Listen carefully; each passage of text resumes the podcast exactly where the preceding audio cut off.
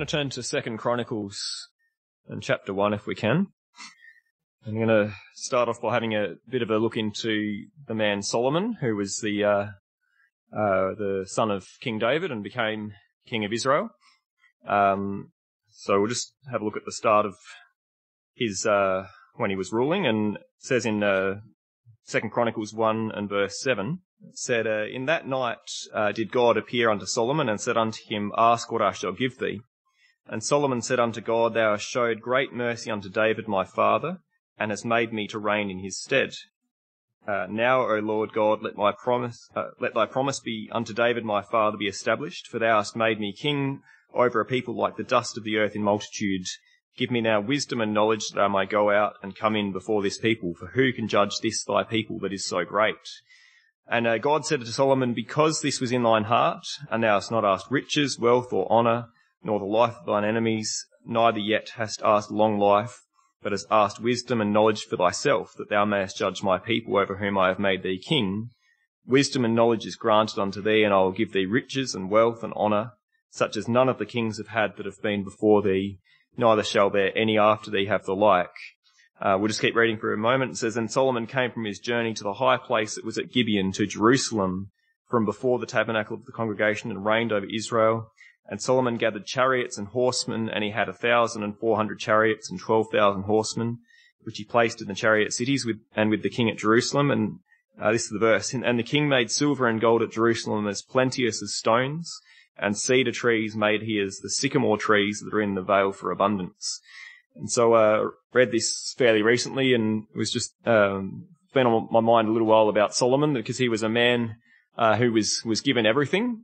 And, uh, even before he was given this wisdom and, and knowledge and, and even, I guess even before he was king, he had a, an incredible life. Uh, he was the son of, of King David and he was raised in a time of relative peace, which was pretty unusual for David's lifetime. David had a, a pretty difficult life uh, for most of, even when he was ruling.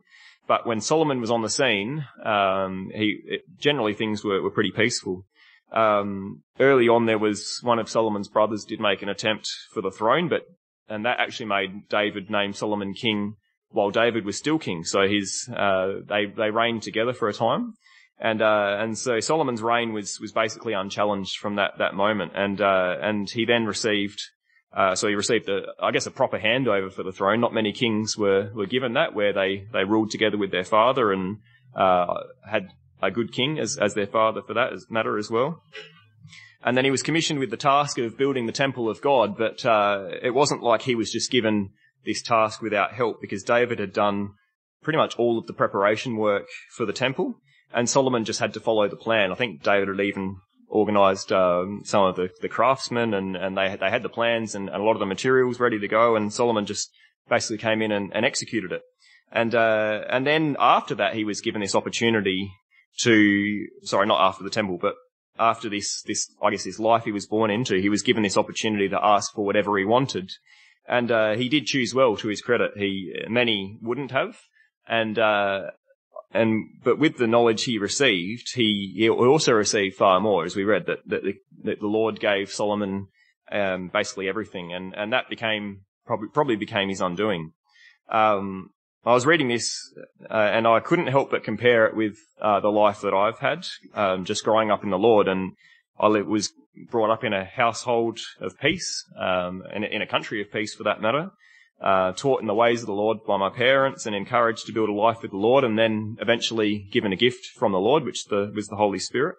And, uh, and that's more than just salvation, but it's an incredible life in this life.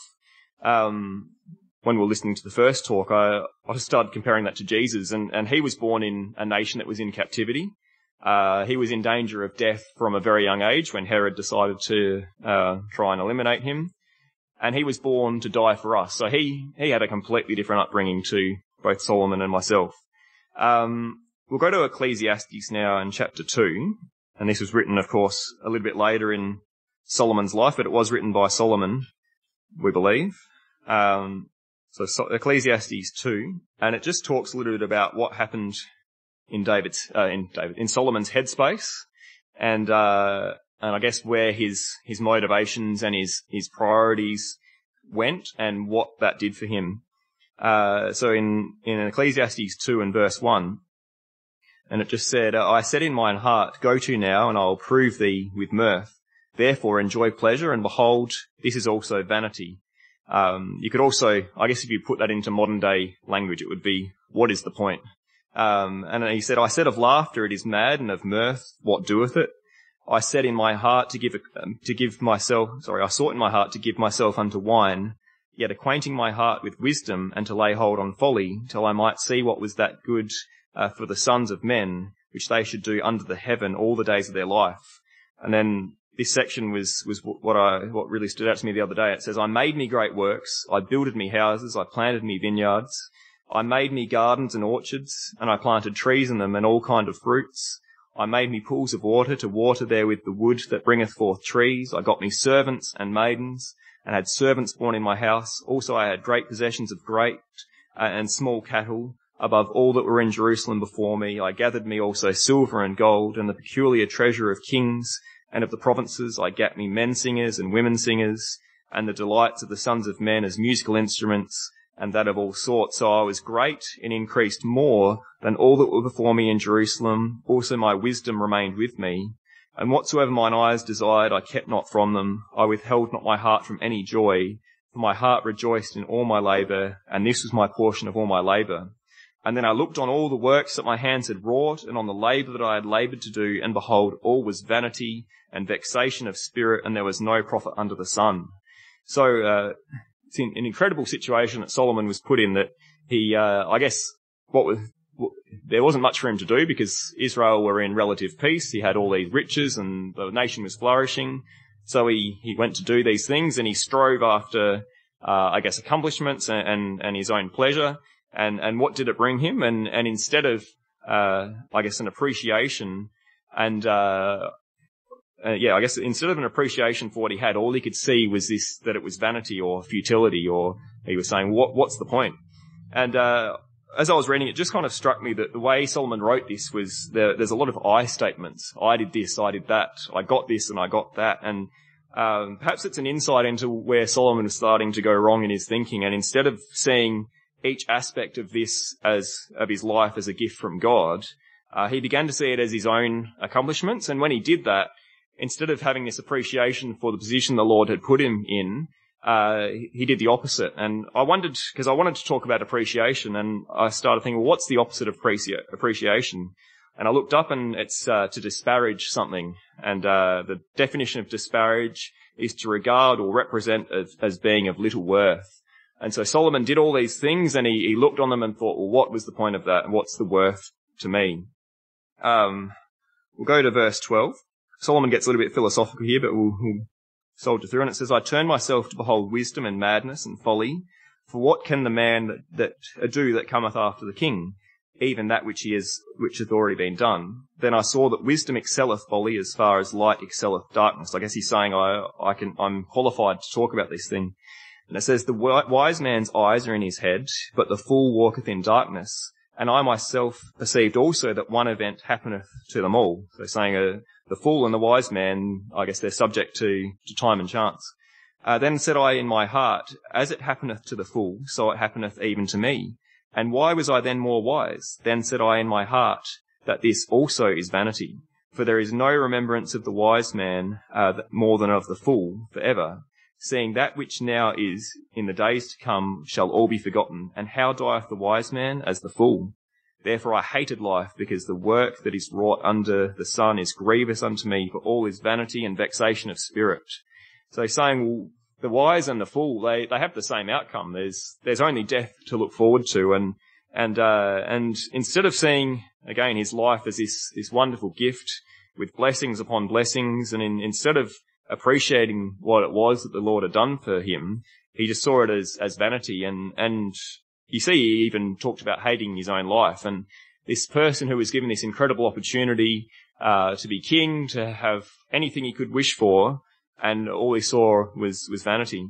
Um, and I guess Solomon is an example to us of, of how our life is in the Lord on, on the one hand, but also how our life would be perhaps if, if every single time we, we prayed for something, we got it that moment, because Solomon had, in a, in a, in a type, had every single need of his met and every single want of his met when he was given this wisdom and, and all the other gifts. And, and how quickly did he become unappreciative of those things? And how quickly would we grow unappreciative if we, every time we prayed for something that instantly we, we received it? And, uh, and also that kind of puts the, the control of our life upon ourselves. If we, every time we prayed for something that happened, in, in that moment, how much of a mess would we make of our lives? And how much of a mess did Solomon make with the opportunity he had to, I guess, make a good life for himself and for Israel? And he went completely the opposite direction and ended up marrying all these foreign wives who turned his heart from the Lord. And I believe he even offered some of his children as sacrifices and, and all these horrible things. How easy is it in our life now to focus on the life that we have now, so the life on this earth, and I guess focus on the, the needs that we have and, and the ambitions we might have in this life. And we end up disparaging or not appreciating the ultimate gift of the Holy Spirit and the salvation that is to come. Um, I was thinking the other day that uh, even if the only blessing we ever received in this life was the Holy Spirit, and all we got from that was the salvation to come and the eternal life, what an incredible gift that would have been! What an incredible gift that we that Jesus died for us so that we could have everlasting life. And even if that was the end of the story for this life and we just were waiting for ourselves to die or for the Lord to return, what a great gift that would be. But on top of that, Jesus suffered for our healings. Um, he suffered for, for our salvation and he suffered for our healings and he directs our lives and he, he wants to supply our needs because he wants to be a good father to his children. Um, and sometimes we get caught on these, these needs that perhaps we think God hasn't answered this. And I'm talking to myself as much as anyone. We, we get, we just get stuck in this loop of, of this need that we, we think we, we need. And, uh, we feel like God hasn't answered it. And perhaps he has. Perhaps he is answering it in a way we don't know. And then we look back on it later and we go, oh, praise the Lord that he didn't answer it the way that we wanted. And, uh, and sometimes we, when we get stuck on this, this one need, we lose appreciation for for one, for the, the other things God's done for us, but also for the, the salvation that is to come, the eternal life that's to come. Um, sometimes I wonder if we'd actually be happier if, if all we received was the Holy Ghost and, and, uh, and that was it, and there was no promises for healings or salva, or, sorry, no promise for healing or any other provision in this life. But, uh, I'm sure I can say for all of us that we're thankful that we do receive incredible gifts in this life. We'll go to Ephesians 3, and I can I mentioned a bit about my upbringing. We heard a bit about that in the testimonies today of how appreciative we can be um, for those of us that were born in this fellowship of what went before and, and the life lives that our parents built for us when they were spirit filled and um, and created this this situation that we could, I guess, live spiritually like kings. That we we didn't really want for anything spiritually because we grew up in a family that believed in the Lord and, and we were encouraged to seek the Holy Spirit and what an incredible thing that would be. And it's easy growing up in the Lord to see that as, as normal and I've seen a lot of my friends become so unappreciative of it that something led them away from the Lord and, and instead of focusing on the Holy Spirit that they'd received, something else distracted them. Uh, Ephesians 3 and in verse 14, and it says, uh, For this cause I bow my knees unto the, the Father of our Lord Jesus Christ, of whom the whole family in heaven and earth is named, that he would grant you, according to the riches of his glory, to be strengthened with might by his Spirit in the inner man. And it says that Christ may dwell in your hearts by faith, that ye, being rooted and grounded in love, may be able to comprehend to all saints uh, what is the breadth and length and depth and height, and to know the love of Christ which passeth knowledge, that you might be filled with all the fullness of God. Um, when you understand something, and Paul's alluding to that here, that his his real desire was that people would comprehend and understand the love and the, the great degree of the love that God showed to us. And when we truly understand something, um, you gain a greater appreciation for it um, natural example, if you can understand how something like photosynthesis works, you can look at a plant and you can glorify the Lord for the processes that He put in this plant being able to get nutrients from, from the sun and, uh, well not nutrients, but we can receive things from the sun in order to grow. And, uh, and you can begin to appreciate just the complexity of the plant life, uh, and God's creation. Um, of course, you can still appreciate it. You can look at it and see it grow and you can go, wow, God, God made that. But when you understand the way that the inner mechanisms work, then sometimes you get a greater appreciation for it. And I think that's what Paul was talking to. The, the more we can comprehend God's love, the more we can appreciate it. Um, verse 20, it says, Now unto him that is able to do exceeding abundantly above all that we ask or think, according to the power that worketh in us. Unto him be glory in the churches, uh, in the church by Christ Jesus throughout all ages, world without end. Um, I've read this verse a couple of times in talks, and I always say I've I've got a pretty good imagination, and it says that uh, He's able to do exceeding abundantly above all that we can ask or think. My imagination's quite good, so I can think about some pretty incredible things, and yet God can do not just ab- above that, and not just exceedingly above that, but exceeding exceedingly abundantly above all that we can ask or think.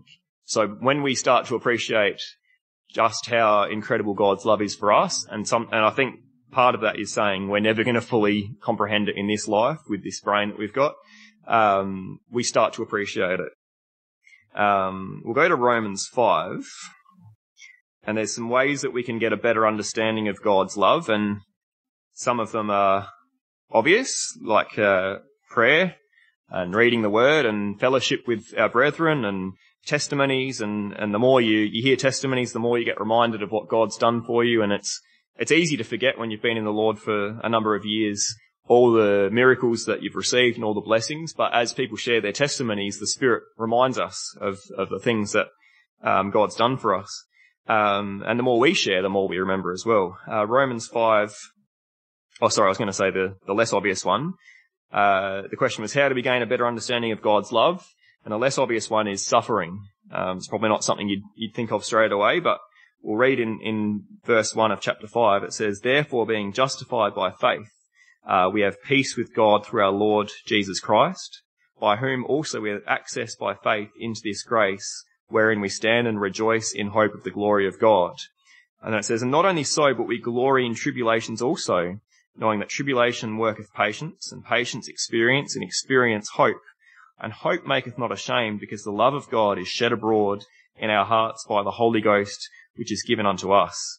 And uh, so when we suffer, it, it actually it almost realigns us, I think, and it forces us to look to God, and it reminds us of just how feeble we are in this flesh, and how much we need God, and how much we need His Spirit, and uh, and the understanding that we have of that, of the the need for the Spirit, it removes any complacency that we might have, and and I used to read glorying in tribulations as just uh, putting on a brave face and a positive attitude and and maintaining a positive outlook, and, and those things things are good.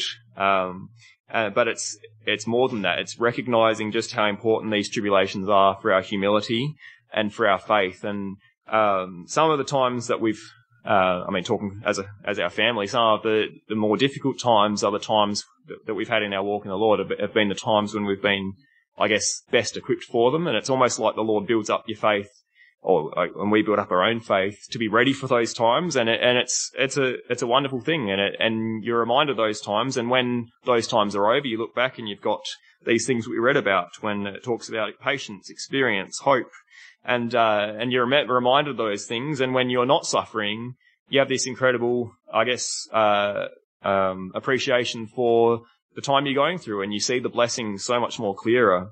We'll go to First Peter now in chapter five. This was a scripture that came out at a camp I was once at uh, in Indonesia, and and Pastor William brought out this scripture, and I'd only ever read the I guess the positive part of this scripture, um, but we'll we'll read it and and show what he brought out. So First Peter five and in verse six building a bit of context before we read it, but it says, Humble yourselves therefore under the mighty hand of God that he may exalt you in due time, casting all your care upon him for he careth for you. Uh, be sober, be vigilant, because your adversary, the devil, uh, as a roaring lion walketh about seeking whom he may devour, whom resist steadfast in the faith, knowing that the same afflictions are accomplished in your brethren that are in the world. But the God of all grace, who has called you uh, uh, sorry, has called us unto his eternal glory by Christ Jesus, after that you have suffered a while, make you perfect, establish, strengthen, settle you. And uh, verse 10, I used to always focus on, I'd, I'd miss that bit that says, after you have suffered for a while. And, and it's easy to read the first part, the God of all grace has called us unto eternal glory by Christ Jesus. And then you skip off that little bit and go, make you perfect, establish, strengthen, and settle you. And uh, Pastor William read this and, and really emphasized after that you suffer a while, and it was like, wow, we actually have to suffer to receive those gifts of being perfected, being strengthened, being established, and being settled. And uh, and and that's what comes through suffering, and it's never pleasant for the moment, but the the blessings that we receive for it uh, are incredible. And how much greater are those attributes being perfected, um, being established, being strengthened, and being settled? How much greater are those attributes than the suffering that we receive for a season? And and those attributes don't leave us. The more we, I guess, the more we uh, receive those things, uh, it's not like you you lose your um, strength. Not like you can lose your strength or your perfection or or your establishment or your or being settled unless we decide to to do that. Um, the Lord doesn't take those away from us. We'll quickly touch on Third John, so the third epistle of John, and this was a, an epistle written by, we believe John was a fair bit older at this stage, so maybe a, in his middle age or um, a bit older, but um, it's this letter unto this man Gaius, and it talks about this this church that he's a part of, and this man Diotrephes. That I'll just quickly touch on him. So, Third John and in verse nine, and it says, uh, I wrote unto the church, but Diotrephes, who loveth to have the preeminence among them, receiveth us not. Uh, wherefore, if I come, I will remember his deeds which he doeth, prating against us, us with malicious words, or in the margin it says, talking nonsense. And not content therewith, neither doth he receive uh, the brethren, and forbiddeth them that would, and casteth them out of the church. Uh, beloved, follow not that which is evil, but that which is good. He that doeth good is of God, but he that doeth evil has not seen God. Where it talks about Diotrephes, about him prating against us with malicious words, and uh, in another translation it actually says that he disparages um, the the oversight, and uh, and so he doesn't appreciate the the wisdom and the teaching of the oversight, and and I like thinking about this situation where perhaps I don't know, Pastor David's running the church and Pastor John comes to give the talk and Pastor David shuts the door on him and, and says, nope, sorry, you're not allowed to come in. And, and it's, it's, a foreign concept to us because we can't imagine it, but that was basically what was happening. John wanted to come and visit and, uh, and Diotrephes said no.